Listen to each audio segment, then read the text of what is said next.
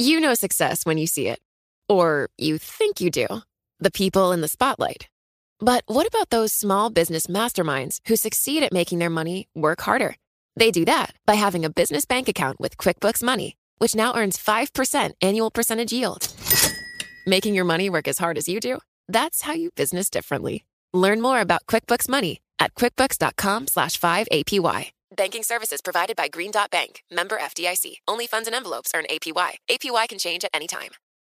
Collaborate for a greener future at the Bloomberg Green Festival, a groundbreaking celebration of the thinkers, doers, and innovators leading the way. From design and culture to technology, science, and entertainment. Hear from inspirational speakers and immerse yourself in climate solutions. July 10th through 13th in Seattle. Title sponsor Amazon. Official airline Alaska Airlines. Get 20% off using promo code Radio20 at BloombergLive.com slash Green Festival. Hello and welcome to this special edition of Out of Office. I'm your host, Mallika Kapoor. This episode was recorded as part of our Bloomberg Equality Summit. It was live, which allowed me to take questions from a global audience, and there were many for my guest a business executive, a philanthropist, once a contender for the office of the US President. I'm delighted to welcome the former CEO of Starbucks, the current chairman emeritus, and a longtime champion of equality, Howard Schultz, to Out of Office. Howard, it's great to see you. Well, thank you so much. Great to see you. And you and I have a long history, and it's great to be with you. Thank you so much for joining me on this podcast. And just a quick reminder to the audience this is an interactive session, so do use the chat box and send in your questions, and I'll do my best to incorporate as many of your questions um, as I can. So, Howard, it's been an intense year. We've had the pandemic, deeply divided politics in the United States, a real reckoning on, on race. And we just saw the terrible tragedy unfold in Atlanta as well. What does the United States of America need to do to heal? Well, I, I think your, your question is so timely given the tragic, heinous act that we once again, unfortunately, have witnessed in America in terms of violence and people being discriminated against and, in this case, murdered. Unfortunately, it seems like we take a few steps forward and then we are once again reminded of the fragile nature of our society and the unfortunate divide that exists.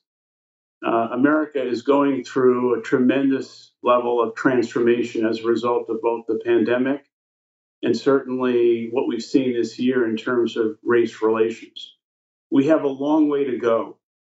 And I think what has happened in Atlanta has unfortunately reminded us that the fragile nature of our society needs a great deal of healing, of kindness, of compassion, and empathy. And there's no place for this in America, and no place for this around the world. Now, Howard, I'm not going to ask you whether you will consider a presidential run in the future because I know you're not going to give me a yes or no answer. But I will ask you this What draws you to a future and to a life devoted to public service?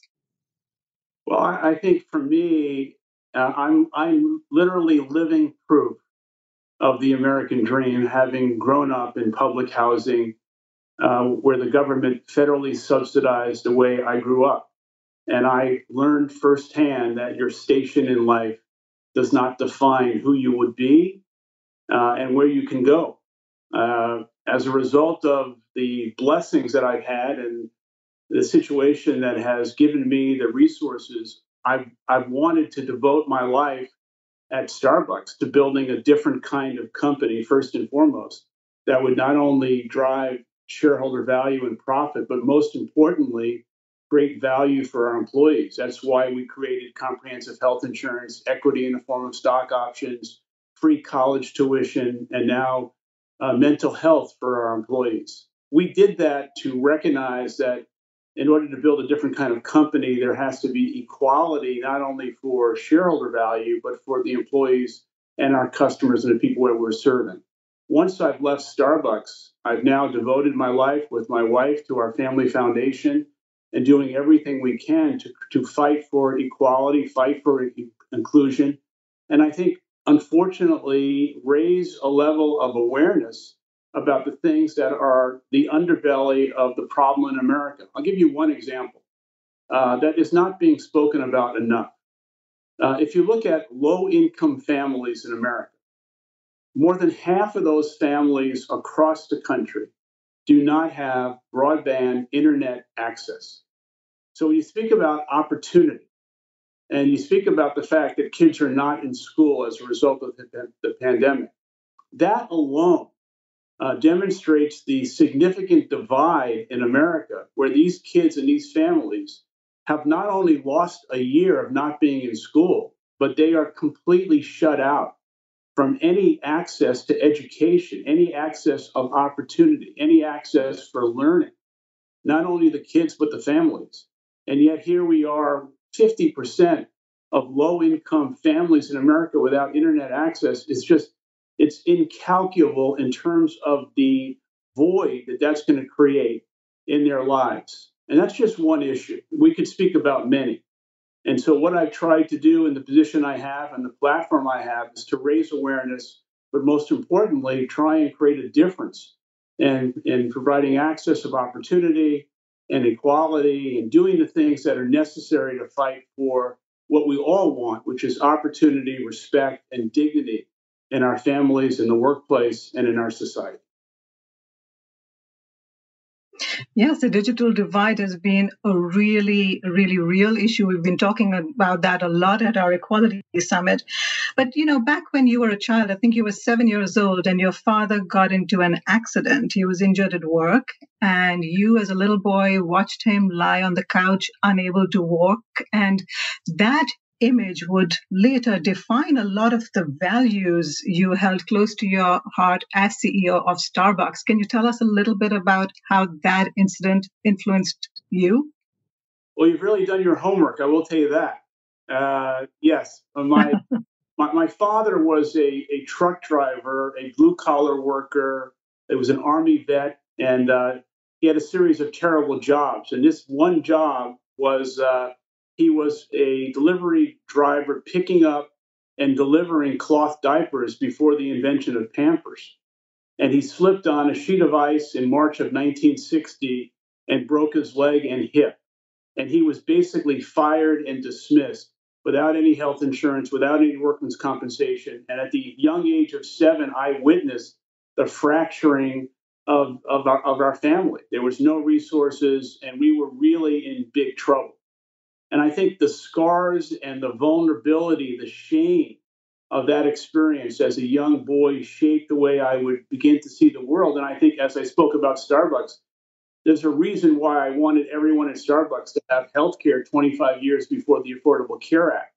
And that was, in many ways, trying to build the kind of company that my father never got a chance to work for. And I think if you think about the equity of the Starbucks brand and what we built, after 50 years and over 30,000 stores in, in 80 countries. The equity of the brand is defined by the balance of not only uh, shooting for profitability, but elevating the experience for our people and building trust in the workplace with a culture and a set of values and guiding principles that stood for something more than just making money. Well, at Starbucks, when you were CEO, you really pushed for the company to be inclusive and to be driven by purpose, healthcare, uh, you know, introducing healthcare for everybody, supporting gay rights, um, education for employees, support for veterans. But one of the campaigns, the Race Together campaign, which involved baristas literally writing Race Together on cups, that didn't do so well. What do you think went wrong, or was America just not ready for that conversation? And do you think if you launched that campaign now, would it go down differently? It's a very interesting question. I think when you are running a company like Starbucks that has such an opportunity uh, to speak to and to deal with customers, 100 million people a week visit Starbucks stores.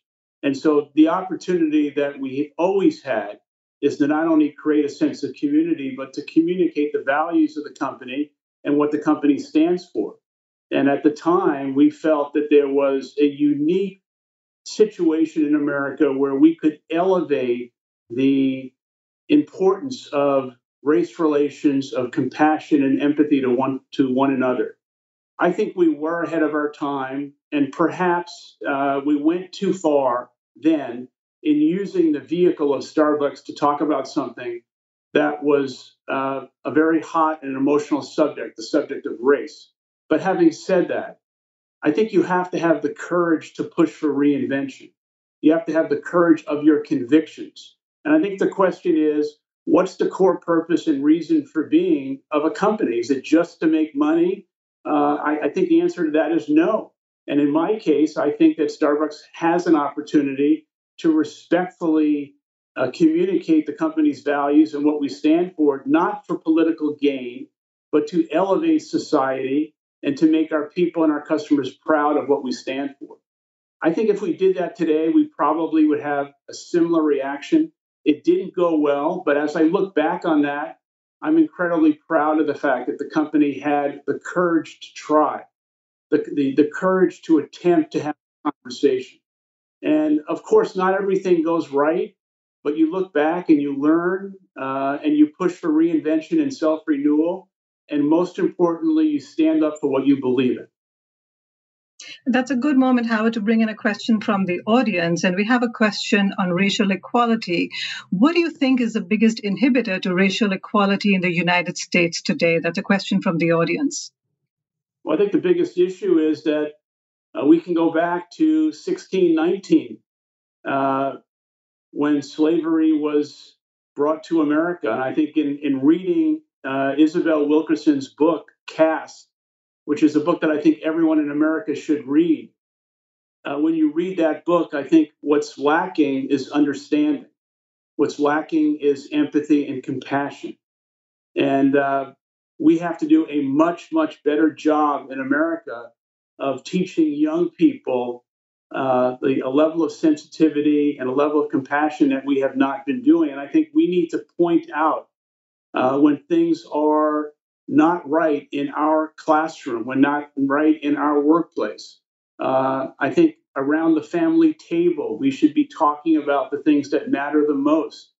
And I think we have to have a society in which there is respect and dignity for all.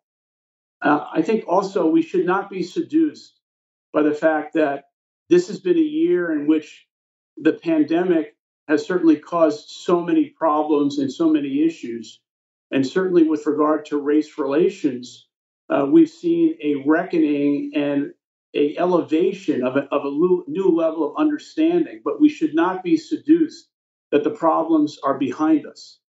Uh, we have to continue to work very hard with one another to establish the kind of relationship and understanding that the only way America can move forward in the way that we all aspire for our families, for our children in the future is for us to be in this together.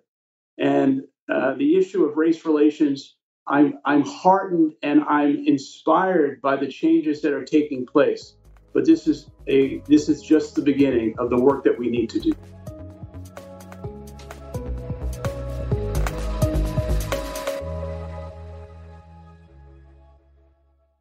You know success when you see it, or you think you do the people in the spotlight athletes, actors, artists. But what about the people behind the scenes? You know, the ones who make it all happen the lighting engineers, the sideline photographers, the caterers. They're small business masterminds. And if there's one thing they have in common, it's making their money work harder. That's why they have a business bank account with QuickBooks Money, where they are now earning a generous 5% annual percentage yield. Yes, 5% APY. Making your money work as hard as you do? That's how you business differently. Learn more about QuickBooks Money at quickbooks.com slash 5APY. Banking services provided by Green Dot Bank, member FDIC. Only funds and envelopes earn APY. APY can change at any time. Success is more than the final destination. It's a path you take one step at a time. It's discipline, it's teamwork, and it's the drive and passion inside of us that comes before all recognition. It's what Stifel's been doing for over 130 years. Quietly, yet strategically, Stifel has become one of the fastest growing wealth management and investment banking firms in the country. Our financial advisors go beyond traditional wealth management to provide clients with direct access to one of the industry's largest equity research franchises and a leading middle market investment bank because success is the drive it takes to keep climbing, the passion to keep investing, the best of each of us made better by the best in all of us. And that is where success meets success. Start your journey at stifel.com. That's S T I F E L.com. Stifel Nicolaus and Company Incorporated, member SIPC and NYSE.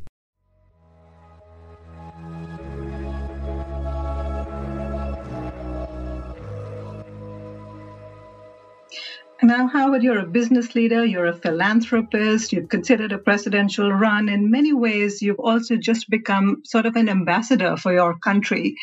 And earlier, you know, um, China's uh, President Xi Jinping, he reached out and asked you to help repair US China relations.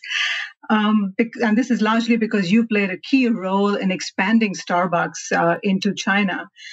But I'm curious, you know, given China's crackdown on democracy in Hong Kong, its treatment of the Uyghur population in China, how do you reconcile those human rights issues with the values you hold close to you as a person and the values that Starbucks believes in? Uh, there's a lot to unpack in that question. So uh, let me try and be very thoughtful uh, in trying to answer that the best way I can. I've been going to China now uh, for over 20 years, and probably uh, during that time, as an executive of an American company, have been to China more than or as much as anyone uh, sitting in a CEO seat running a American company. Um, I have great respect for the Chinese people and the relationship that we have built as a company there. Uh, we have over 5,000 stores and we employ over 50,000 people. And I've seen firsthand uh, the values of, of, young Chinese people who work for the Starbucks company. Let me say this first off. Um, I don't think China as a country is an enemy of America. Um, I think they are a fierce competitor and they're, they're an adversary of, of America, but they are not an enemy. Having said that, there are clearly significant differences in our society, and how the government runs the country. But first and foremost, we must recognize that China and America have a role to play that is so significant in the world order. And that if the world is going to function effectively with the efficacy that we need, China and America must figure out a way to cooperate. And I, I think the rhetoric of the last four years has not been helpful to that situation. I think the Biden administration is still being very tough on China. They are building allies in our ability to convince the Chinese government to understand that the issues around uh, human relationships, uh, the issues around piracy, the issues around currency, uh, all the issues that we feel are inconsistent with American democracy needs to be addressed. Having said that, China is not going to conform to everything that America wants in the same context that America is not going to conform to everything that China wants. But I do believe that the leaders in China and the leaders in America want to and recognize the critical issues of us cooperating for the benefit of the rest of the world if this is not accomplished, there will be significant problems. And I am optimistic that under the Biden administration and what is currently going on, that we will figure out a way uh, to cooperate with China that will enhance the rest of the world. Your issues and your questions are correct. There are human rights issues and there are aspects of the Chinese government in the way they act that is not consistent with American democracy. But there are opportunities for us to cooperate and I think do things together that can benefit the rest of the world, benefit American citizens, and benefit Chinese citizens. Now, Howard, I want to go back to what we began this conversation with, which is what happened in Atlanta. And there has been a rising tide of violence against the Asian American community. We had a session on this yesterday, and one of the entrepreneurs talked about how, uh, you know, people want money from Chinese businesses, yet it's really sad that the Chinese community or the Asian American community remains invisible. Um, what role can corporate America play to help the Asian American community? Well, corporate America has a role to play almost in all aspects of the questions you've been asking and the problems and many of the problems in our society. Uh, one thing is for sure that with the United States government sitting with almost $26 trillion in debt, the United States government is not going to be able to solve all of the problems in American society. At a time in America where there has been record profits and the Dow is at 33,000, uh, there is a great opportunity for American corporations to do much more in their communities in which they are serving their customers and with the municipalities that are facing drastic cuts in tax revenue as a result of the pandemic. And so the, the question in terms of being specific is there has to be a renewed level of participation in all aspects of American life in which American corporations are doing much more to facilitate a cooperation between the government and the private sector. With regard to the, the Asian American issue, I mean, every company in America today, if, if I was sitting in the seat at Starbucks, I would have had a company wide meeting yesterday with every employee at Starbucks. And I would have raised the issue of the fact that this is completely unacceptable that we as a company have a responsibility to speak out against any kind of violence, any kind of discrimination, and certainly discrimination in which any Asian American has been murdered just because they are Asian. And I would have lifted that conversation up in the company, and I think that should be going on in every company in America, and every CEO and every business owner should be responsible and held accountable for communicating that to their employees. I think when I heard the the sheriff, or I forget what his position, basically say that the the the person who has been accused of the murder of doing the murder said, "I just had a bad day," and he had a press conference, basically providing that person a license for the for that heinous act is not only unacceptable, but again gives license to the kind of things that are unacceptable in America. Howard, I want to turn our attention to another very important issue that someone in the audience has brought up, and that's mental health.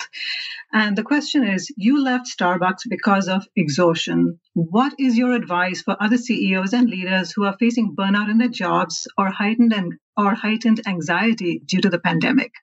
Well, first of all, I, I did not leave Starbucks because of exhaustion.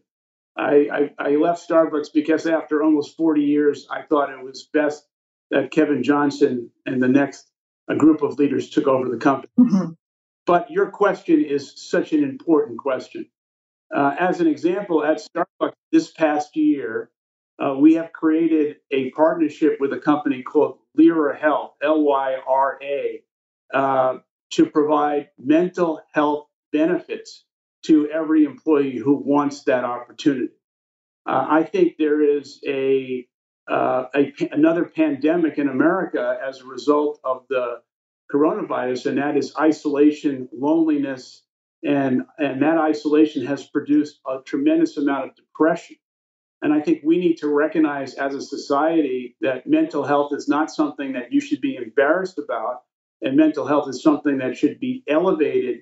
And, and everyone in America should recognize that we all need an opportunity if we if we desire it for that kind of service and that kind of benefit and i would encourage every company in america to look at their health benefits not only in terms of physical health but mental health as well i also think uh, there should be no one that should be embarrassed uh, by by raising your hand and saying i need help and uh, mm-hmm. Uh, clearly the, the evidence is so obvious that people who seek out uh, help and the resources of mental health professionals provide uh, a, an opportunity to not only get healthier, but provide a opportunity in the workplace and for their family and so on.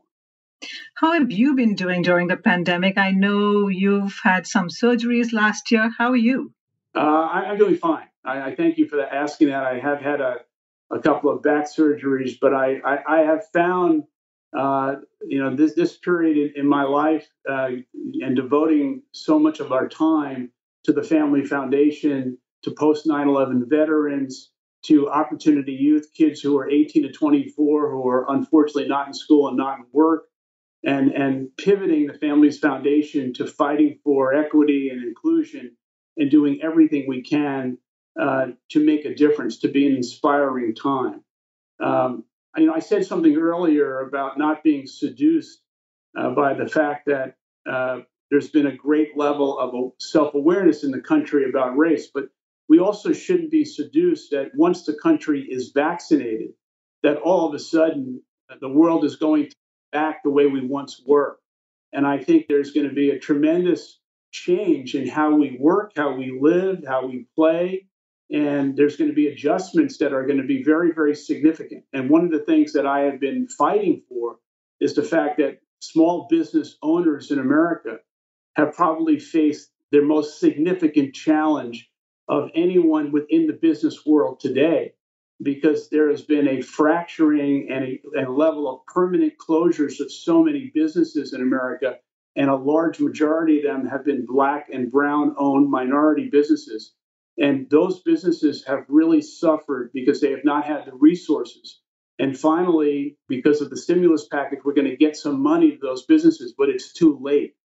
And, uh, and we are going to find ourselves not only with those businesses having closed, but they, they they represent such an important level of the social fabric of neighborhoods and communities. And those businesses, for the most part, many of whom are, are, are going to be permanently gone. Howard Schultz, we're out of time. I could go on and on, but we do have to watch the clock. I thank you so much for joining me today on Out of Office, and I hope you stay well. Thank you very much. It's been my pleasure.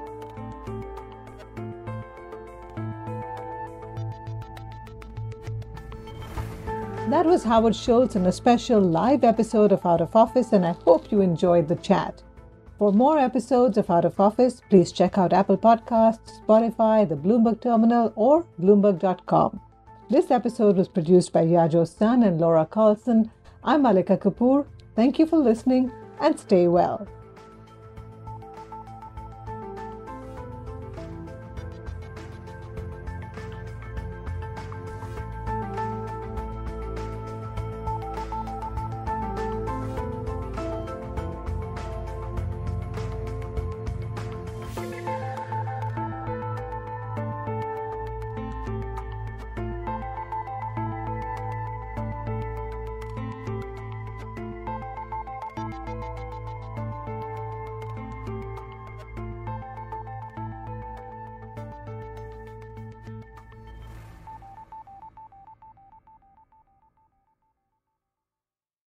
Success. It's discipline. It's teamwork. It's the drive and passion inside of us that comes before all recognition. It's the best of each of us made better by the best in all of us. It's what Stifel's been doing for over 130 years. And it's why Stifel is one of the fastest growing global wealth management and investment banking firms in the industry. Stifel. It's where success meets success. Start your journey at stifel.com. That's S T I F E L.com. Stifel Nicolaus and Company Incorporated, member SIPC and NYSE.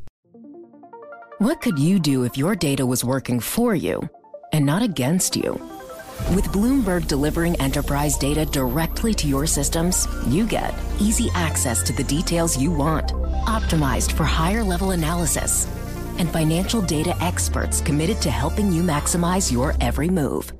Our data is made for more, so you can show the world what you're made of. Visit Bloomberg.com slash enterprise data to learn more.